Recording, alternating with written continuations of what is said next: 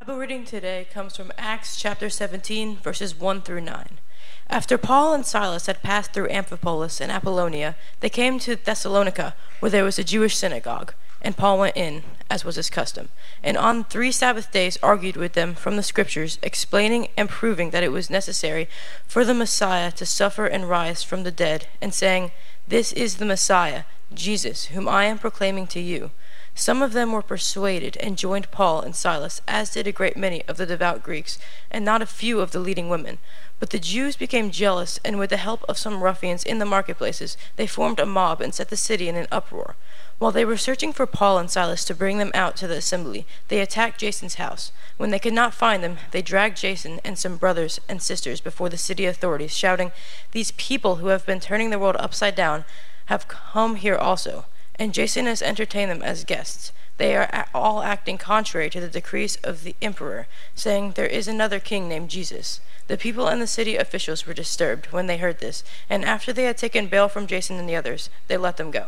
All right, the kids had their chance, and uh, if for any more kids, they can too. What what what is your mom good at? Come on, come on. This is my Jerry Springer moment. Except except he just died, so let's pick another one. Uh, anyway, what's your mom good at? Singing. Singing? Mm-hmm. Okay, yes, she is. Oh, we got one way back here. Okay, come here, sweetie. You meet me in the middle.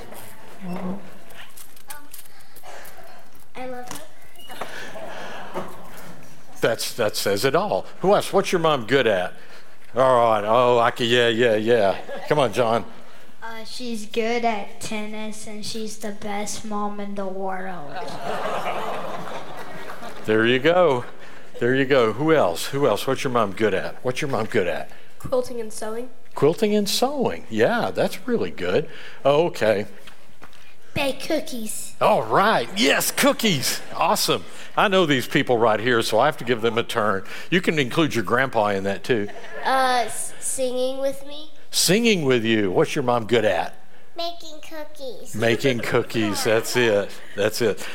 Those are my granddaughters. I just thought I'd let you know.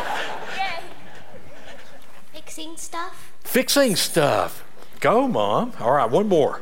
What's Mom good at? Cooking cake. Cooking cake. Ooh, I love cake. We're going to have pound cake for lunch today. There's, okay, we got one more. One more over here. I get my cardio in. This is great. I don't have to run later. Singing and making food for us. Singing and making food for us. That's awesome. You know, we could all go on and on. Our moms aren't perfect, but our moms are our mom. And moms, moms have reputations, you know, uh, within the family, within the community, uh, within a circle of friends. What you're good at usually is some indication of what your reputation is among people. Um, my mom. Uh, was noted in our family, and even in Sevierville, which is where I'm from, my mom was noted I guess for hospitality. She was very welcoming. My mom welcomed everybody into the house, and heaven knows my brother and I drug some stray dogs into the house over the years. And mom would always welcome them. Some of them were the four legged kind, some were the two. Uh, I was one of those stray, stray dogs that other friends invited me to their house. But my mom, was welcoming. She wanted to make sure everybody knew they were welcome in her house and at her table. And she had a reputation for that, even in Sevierville. Uh, and, and we all, we all have a reputation. We have things that we're good at. And I want to broaden this out a little bit now uh, to include all of us and not just our moms on this Mother's Day. But, but we're all good at certain things. And people know us for that. And, and we have a reputation. And that can be really good and it can be problematic. Because here's, a, here's the reality your reputation is your life narrative written by somebody else. That's what our reputation is. It's our life narrative written by somebody else. The question is, what kind of information do they have? What are they saying about us? And why are they saying it about us? And are we doing anything to live into uh, a good reputation or to live out of a bad one. Uh, you know, it can follow you around. People have different ways of addressing their reputation. I loved watching Instagram and Facebook and seeing all the moms and daughters that went to see Taylor Swift last weekend. You can always tell from the pictures which ones went to the Saturday show and which ones went to the Sunday show because after the Sunday show they were all soaking wet. But but they had a but I think they all had a great time. Taylor Swift had this album out and I think it was in 2017 that was called Reputation and it was kind of a concept album. And at that point in her career she'd been doing it long enough that as the media is prone to do, and I used to be a member of the media years ago, the media if, if, if there is a void of facts, then the media will make up their own. Uh, used to, they did it to sell papers or to get listeners on the radio or television. Now they do it for clicks uh, because clicks mean money on the internet. And so people will fill in facts. And, and, and the media was trying to say things about Taylor Swift that she didn't think were necessarily true, trying to make more out of her and her romances and those sorts of things and maybe was really there. And it was some of it was hurtful and, and a lot lot of celebrities, you know, they get bad reputations and they earn them, and sometimes people try to put reputations on them. And so this her album Reputation was a way to sort of address some of the stuff that was being said about her uh, that may not have been true. But remember, uh, your reputation is your life narrative that somebody else is writing. And when you're a celebrity, lots of people get have a hand in that. Well, not all of us can have a top-selling album to address our reputations, but we can do something I think, even more effective. And that is, we can start living into the reputation that Jesus would have for us as we seek to be his disciples in the world. And in a few minutes, I'm going to tell you what reputation Jesus has for you. Jesus wants you to have a reputation, and he has something specific in mind for that reputation to be. And we'll talk about that in a minute. We're, we're continuing this sermon series, Turning the World Upside Down, which is what the world was saying about these disciples who were going out into the world after Jesus had been resurrected and gone back into heaven, and they were forming the, the outline of the early church with all of these things they were doing, and they were making a difference in the world and growing exponentially.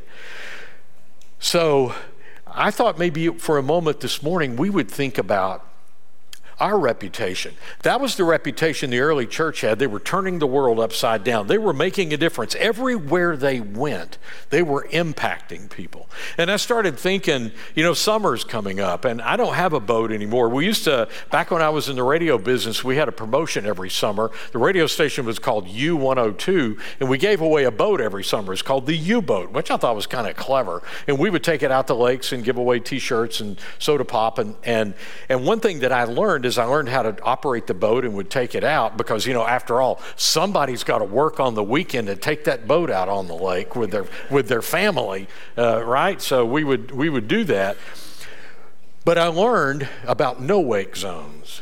And, and people will give you the stink eye big time if you go blowing through a marina or a harbor or by somebody's dock too close, too fast, and you start messing up uh, their boat and causing their boat to rock against the sides of its slip, or you're messing up their shoreline because you came too close to their house. No wake zones are really important, and the whole point of that is so that you don't leave any trace of your boat behind as you go across the pond. But I started thinking about that. That is a really that is a really good way to operate a boat in a responsible manner. But it's an absolutely bad way to live your life for Jesus Christ.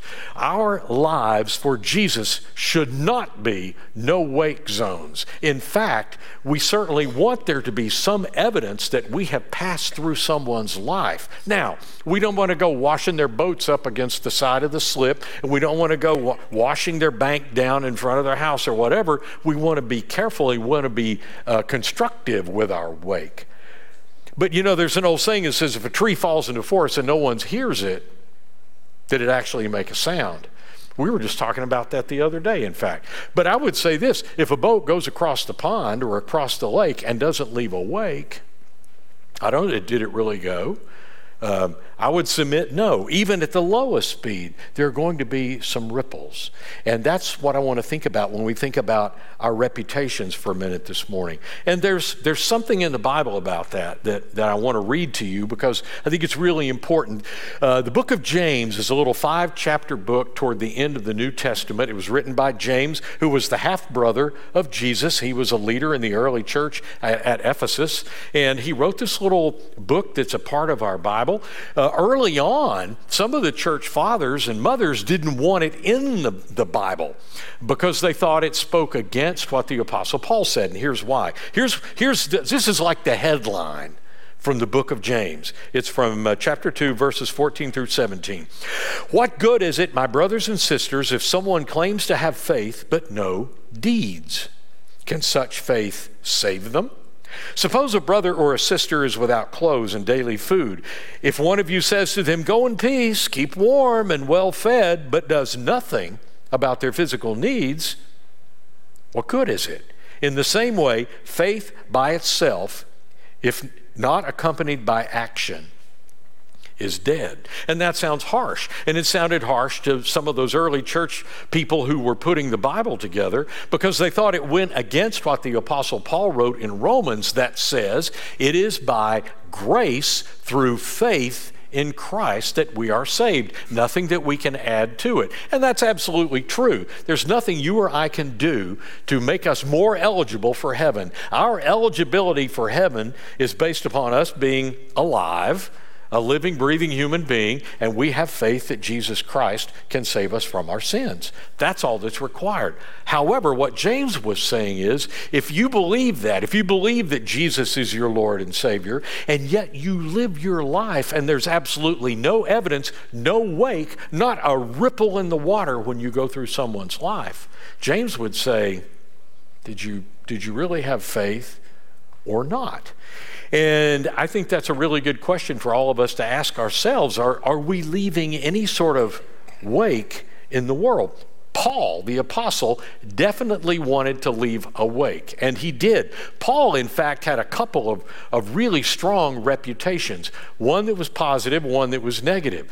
Paul's initial reputation was for someone who was persecuting those early followers of Jesus. This was even before they were called Christians. And we've, we've heard that story just recently where Paul was persecuting these people, and Jesus met him on the road between Jerusalem and Damascus, struck him blind, and eventually Paul then was converted to the faith. But Paul had a reputation. We also read a story about a disciple named Ananias that was supposed to go find Paul and pray for him. And, and you know, the Spirit spoke to Ananias and said, Here's where you need to go. Here's the house. Here's, here's the house number. Plug it into your GPS on your phone and go over to Paul. And I want you to pray this prayer, and he's going to get his sight back. And the disciple goes, Whoa, Lord, I know you're uh, Holy, you know, Holy Spirit, I, I know you know everything and all, but you know who, you know about this Paul, right? You know about his reputation. He kills people like me. He may have killed my family. He may have sent them to prison because Paul thought he was doing the right thing. He was trying to protect the Jewish faith because some of the Jewish leadership, not all Jewish people, some of the Jewish leadership so thought that Jesus was a threat to them. And this whole movement that had been uh, birthed out of his life, death, and resurrection, they thought it was a threat to Judaism. And so he was, as a good Jewish man, he was persecuting these people until he met Jesus. And then he gained a very different reputation. See, Paul was a very learned, he was a very smart guy. He'd been to school, he knew the Old Testament scriptures. And so Paul took that then, and by the way, this is really good if you're like me, and maybe you've lived part of your life in a way that wasn't very Christ like, and you'd like to find a way to maybe recover some of that. Um, for me, I spent a lot of my time playing guitars in bars and nightclubs back years ago, and when I first came back to faith and was, you know, starting to hear this call to ministry, I started thinking, you know, what, how, uh, it seems like all that's wasted time. And then God says, Well, yeah, I'll be the judge of that. Why don't you just keep moving forward and let's see what we can do with some of that old stuff? That's what happened to Paul. Paul then developed this reputation of being really, really good at interpreting those Old Testament scriptures and helping people to see how they all pointed toward Jesus. Because some of those early Jewish people were having a problem connecting the Messiah that they all believed was coming with Jesus. And Paul was excellent at that. And so he had this reputation from the past that he had to overcome, and he did it by doing the absolute opposite and doing what Jesus wanted him to do, and he overcame that old reputation of being a persecutor of followers of Jesus by being a really good teacher of scriptures about Jesus. And he went on to, went on to plant church after church. So here's a question that I want to pose now for just a moment, and that is this. Our reputation is the wake we leave behind as we travel through life. Are you leaving a wake? And if you are, is it is it washing people's bank out? Is it running their, running their boats up against the slips and ruining the paint? I mean, is it, is it creating damage? Or is it doing something positive? Are you, are you helping people to see that there is a Jesus and he lives in you and he can live in them by your wake as you pass through people's lives? Jesus wants you to have a reputation, and I'm going to tell you what it is. He spoke about it. He didn't use the word reputation, but he did say this. This was just maybe an hour before he was arrested, the night that he was arrested and before, the night before he was crucified. Here's what he said to the disciples final instructions. I mean, he's doing the final instructions before he was going to leave the planet via a cross. And here's what he told them By this, everyone will know that you are my disciples. The implication is very strong. This will be your reputation. You will have a reputation as one of my disciples by this. By what? If you love one another. By this, everyone will know that you are my disciples if you love one another. And that kind of lets some of the pressure off of this whole discipleship thing. It just means that we are to bring love into a situation. And we have all sorts of opportunities to do that in conversations we may be, involved in at work or at school or at the gym or, or some other place. Uh, we, may, we may hear people talking in a way that isn't very loving about some other person or some other group of people or somebody's political perspective. And boy, are we really bad about doing that to each other, uh, no matter what color state you're from, you know, red or blue or pink or purple. We, we always love to, it seems that we, we often often make our point by, by saying bad things about the other people. And, and, and everybody does it, except Jesus doesn't want us to do that. He said they'll know you by your love. And we can speak love into those situations. Here's a good way to think of it. We did a consultation uh, back right out coming out of COVID. We were trying to think, what is our vision? What is our vision for the future of our church? And from that consultation, it was very prayerful. We did a lot of Bible study, and we decided we wanted to be an invitational church. We wanted to be a church that was really intentional about inviting people into the life of the church. One of the questions that the consultant asked is, and this is one that consultants often ask of church, and I'm going to ask it of ourselves, and that is, how would your community be different if your church didn't exist? Would it be different? How does your church make your community different? You know, and I thought about that, and that's a really good question. And I started thinking about it in terms of our church. How would our community miss us? Well, I think there are a lot of hungry people that would miss the fresh food from the food pantry or from the crop drops that we do. There would be uh, there would be elementary students that would miss having an hour a week with a mentor in our Kids Hope program. Um, there would be families with elder members who are dealing with dementia that would miss us because they wouldn't have that place to bring the person that they loved so that they could be in a loving, supporting, nurturing environment. Uh, and then the, the caregivers could go out and have a chance to work or catch their breath and get a little bit of a break. And we could go on and on. How many children and how many students, high school age students, have been impacted positively by the ministries of this church? Heck, our gym. I don't know how many times I go somewhere. Where do you serve? And so Concord. Oh, is, is that is? I, you know what? I used to play basketball in that gym when I was a kid, or my kids play basketball in that gym. And you know what? If we can just do that, if we can be a place where people are invited to come and just play basketball, you know, that's a foot in the door. These are the ways that our church loves this community and loves others. And you can do the same thing. You can be creative with whatever it is that you're good at. You can use that, your reputation. Maybe, I don't, I don't know. I don't know what you are good at. Maybe you're really good at some particular sport or some, or some uh, musical instrument, or maybe your voice, or maybe you're a good dancer, or I don't know, maybe you're good at horseshoes. I have no idea. But you can find a way to share that reputation with others and to include the love of, of Christ in all that.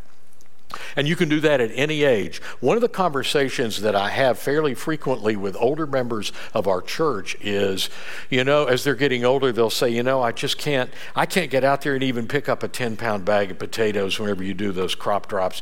I just can't do that. I can't go down and work at the Habitat for Humanity house. And by the way, we're building our 23rd Habitat for Humanity house. That's another way you can get involved.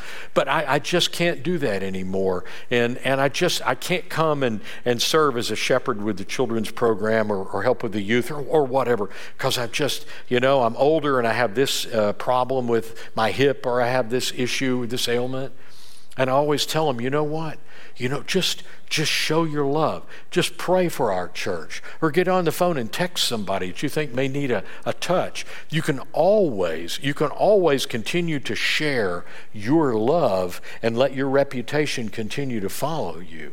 I'll tell you a quick story and then uh, and we'll be done. About my mom did that. And and this is this has inspired me uh, to, to, to not let anything stand in the way of trying to be an inviting, hospitable person who invites people into the life of Christ. Like I told you, my mom had this reputation of being of, of, of, of, hospitality and welcoming people into her life. Well, in the last season of her life, she had fallen three times in 18 months, and at 94 and then 95 years old, you don't get over those surgeries like you did when you were younger. And she was really struggling uh, with her mind and being able to remember and, and think clearly. And so she was in a nursing home and she was in a geriatric chair and she spent most of her time uh, just kind of reclined and, and that was it. She had this friend Joan Engel. And Joan has gone on now to glory, and she's with, and I guarantee you they're still having tea parties in heaven because that was their thing. They would come to my mother's house, and my mother would get out her china teapot, and she would get out china cups, and she would have little plates with doilies, and Joan would bring uh, butter cookies, and they would sit in my mother's house, and they would drink tea out of this china teapot and eat butter cookies and share their lives with each other. And it was so beautiful. So, so one time when Joan was there, she said, I would like to bring some tea and have a tea party. I said, Well, that, that would be great. And so we just, it was a time that I was going to be there. And so she came and she brought her own teapot. She brought a thermos full of boiling water. She brought china cups. She brought everything that they would have had at my mom's house, except they were in her room at the nursing home. And, and so my mom, she would get a little confused as to where she was. And so Joan came in. Oh, Joan, she always knew who she was. Joan, Larry, go out in the kitchen and get the teapot and get those cookies and get the saucers. And she was telling me where to go in the house to get all this stuff, you know. So, okay, mom. And I went into the bathroom just so I could disappear. And, and we got Joan's teapot and filled it full of water and put the tea bags in and put the doilies on the saucers and had the butter cookies. And my mom, mom, I was her hands and feet. I was her hands and feet, but she was still welcoming people into her home, even though she couldn't get out of that chair. And I'll, I'll, never forget the memory of them sitting there together quietly, really not talking much anymore, sipping their tea out of china teacups and eating those butter cookies and just sharing each other's life. And, and mom used my hands and feet to make that welcome. Guess what? Jesus uses your hands and feet to welcome people into the kingdom. And that can be your reputation. And you can do it a thousand and one different ways, but He's counting on us to do it. Your reputation is your life narrative that someone else writes. We can control the narrative. And there are so many. Taylor Swift couldn't control her, so she made an album. We can't control ours sometimes, but what we can do is let people know that we are his disciple by our love. And maybe that's being quiet sometimes. Or maybe it's maybe it's by being quiet when a conversation is turning hateful among peers, maybe at work or school or someplace. And we just decide, no, I'm not going to get involved in that conversation. You can make a statement sometimes just by not participating in something that you know is not some, is something Christ wouldn't want you to be involved in. When you do that, you could look behind and you'd see a wake.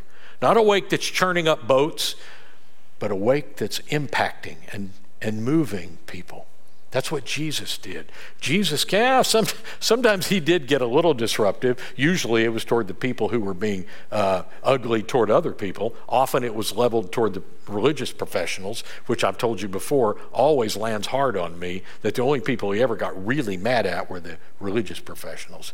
But he, he wants us to leave a wake that's impacting people, that lets people know that we were there in his name. They will know we're his disciple by our love. That can be our wake, however you choose to go across the pond.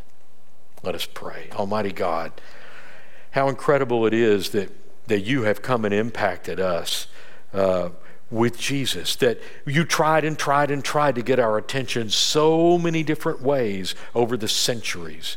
But finally, you just came yourself your own hands and feet. And you came and impacted the world and, and turned it upside down. And then your people became your hands and feet and continued to turn the world upside down.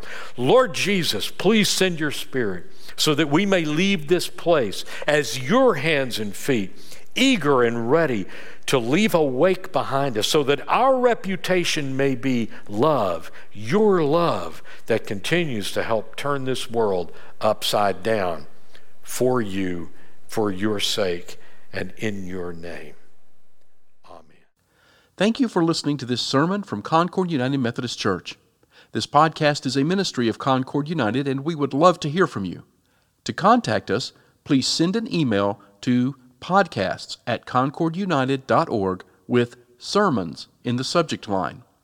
For more information about Concord United, including worship times, service opportunities, mission efforts, and classes, please visit our website at concordunited.org. We also invite you to download and enjoy our daily devotional podcasts presented by the pastors and members of Concord United. Finally, we would appreciate it if you would leave a rating and a review of this podcast so that others can discover it and benefit from it.